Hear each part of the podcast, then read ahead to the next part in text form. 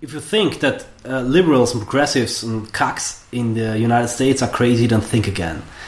Meet the Center for Political Beauty in Germany and their crazy new action against Björn Höcke, one of the leading patriotic politicians of the German party AfD.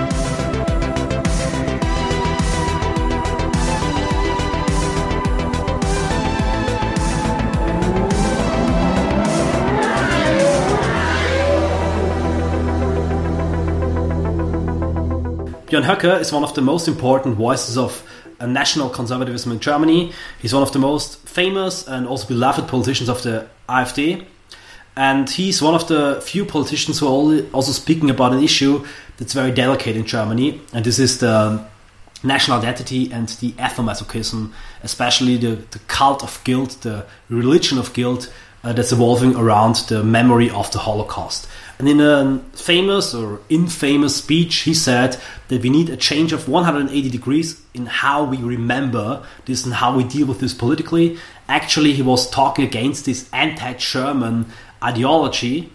Um, that is actually the state ideology in Germany. It's like a cult, like an like a, a political church of guilt, where the whole German myth and identity is based on this idea of guilt. It's like a, a ne- negative religion um, actually, um, actually like uh, like a um, completely twisted version of Christianity, where the birth of Christ is replaced by uh, the death of Adolf Hitler and the Holocaust, and the Germans are in a way a negatively chosen people, the worst people in history, who only whose only job in history now is to suffer and to sacrifice themselves to to redeem themselves in a way. It sounds crazy, but it's really it's really it really is the case. That's what what all these students are being introduced to in, in politics and that's why they're building all these monuments because if you want to see what's the actual religion what's the actual ideological center of a regime you need to uh, see uh, what kind of monuments they are building. And that's why Björn Höcke in his famous speech also criticized the huge monument that the Germans built for the Holocaust in Berlin. He said we are the only people who've built a monument of our shame in our own capital city um, basically, that's also what he meant and said. He said um, there are bad things in our history, but a normal people doesn't build a monument and only remembers the bad things. A healthy and normal people remembers the good things. They can be ashamed for for those mistakes, but they learn after mistakes and they want to go into a better future by learning out of these mistakes. And actually, Germans don't want to do this. They only they want to, but the elites don't allow them to have a positive identity and they allow them only to remember their own guilt and they are uh, basically only allowed to have a negative version of their own identity. And this speech of Björn Höcke triggered this guy deeply. His name is Philipp Ruch and he's one of these classic um, liberal, privileged bourgeois guys who are not very talented and therefore make uh, kind of political artsy activism who uh, claim and believe that they're rebellious, but actually they're only completely streamlined um, and following the, the whole traction of the ideology of universalism, globalism. He has done actions to open the border. He wanted to, to travel with a group to the uh, to the Eastern Europe to cut down the border wall. He wanted to transport corpses of drowned um, immigrants and bring them to Berlin and whatever. So he made a few crazy uh, publicity stunts. Actually, nobody knows how um, they are financed, and actually they need to have a big budget because what they did was they went into the the small Eastern German village where Höcke lives with his family and his several children and uh, rented the house next to his house and completely overwatched and stalked him for 10 months going through his uh, through his uh, through his mail in the in a wastepaper basket and filming him and uh, actually gathering much of information to claim that I have a lot of a lot of bad things now about him negative things and now they're blackmailing him basically and tell him they won't release all this information they, they gathered by stalking him.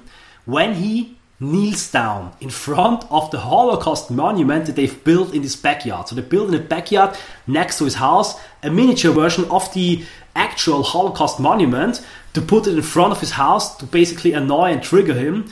The woman who built the Holocaust monument is cheering, saying it's a good punishment for Höcke. And they say when he kneels down in front of their um, crazy miniature fake monument, then they won't publish this whole material. It's completely crazy. It is uh, it's batshit crazy, and that's how it is. And those people are, are cheered and celebrated by the whole German media. All the headlines in the media are describing it as a creative and interesting action. They're invited to talk shows. Basically, they're the heroes of the liberal leftist German establishment. If you want to understand this utter and sheer craziness, then you need to read the manifesto of this guy Philipp Ruch, who's just like it's a very good example of this complete neurotic approach to your own identity. He writes, We are the land of the organizers and uh, executors of the Holocaust. Our ancestors have killed millions of people, and um, the, the core of the, of the German Republic is the promise to prevent this kind of crimes for all time. And the only, only privilege, a right to live, is bound to this consciousness. And who doesn't live in this consciousness all the time is basically um, uh, basically not allowed to live. That's what he, what he writes. We, he said, and then it becomes like religious. We need to live in the light of this holy oath. It's really a religious thing. It's like living in a crazy cult in the woods, and all those people who don't truly believe believe in this, they are guilty and they need to be exterminated. And that's how they, uh, how those people um, have created this this Holocaust myth. As Rolf Sieferle, a very important conservative German author, called it. And this is not about the historical act itself, it's about how it is um, formed into a weapon of political. Um, yeah, political mass destruction because actually it's preventing all the Germans from having a positive identity. And also, this Philipp Ruch, his, his own identity is filled with guilt and shame. And that's why he cannot take pride in his country. That's why he's not allowed to defend his borders. That's why he must uh, must basically watch as German women are being groped and raped by migrants and can't do anything. And this is creating a sadomasochistic dynamic. All this masochism, all this frustration, also sexual frustration that these soy boys and cucks are enduring their life when they're um, bossed around by these feminazi gender queens, when they have to watch and just um, sit back while POCs are talking and so on. All this creates an anger and a frustration. And at some points, they need to let it out. And they can let it out against whom? Of course, against the Nazi. Ruch said, I'm using Nazi methods against Nazis. So that's what they really want to do. They have this crazy sadomasochistic dynamics in their psyche, and um, because Germany is, the, is the, the center, the epicenter of this craziness, they just love to destroy and attack people, just like they do with Björn Höcke. We as activists, as Identitarians, uh, we of course could now target this Ruch guy and his Center for Political Beauty. We could also find out where he lives, and we could also place something in front of his house and do something um, with his private life. But in a way, that's only what he wants. They need this kind of attention, need this kind of struggle in their in their crazy and and, and a twisted psyche, and we will not give them grant them this favor. What we are going to do, what is what our revenge is, that we will win. We'll just ignore them, we'll go past them, and we are freeing generations of young Germans from this crazy ideology of guilt and self hatred. And as Bobby Sands said, our revenge will be the laughter of our children. Our best revenge against all these crazy antifas, also against uh, these people who are infiltrating our movement, who are attacking us if, if we ignore them and if we are successful. Because their worst nightmare is that European people will survive the century, that European peoples will survive this crazy ideology of multiculturalism that is bound to die. And our victory will be to survive, our revenge will be the laughter of our children.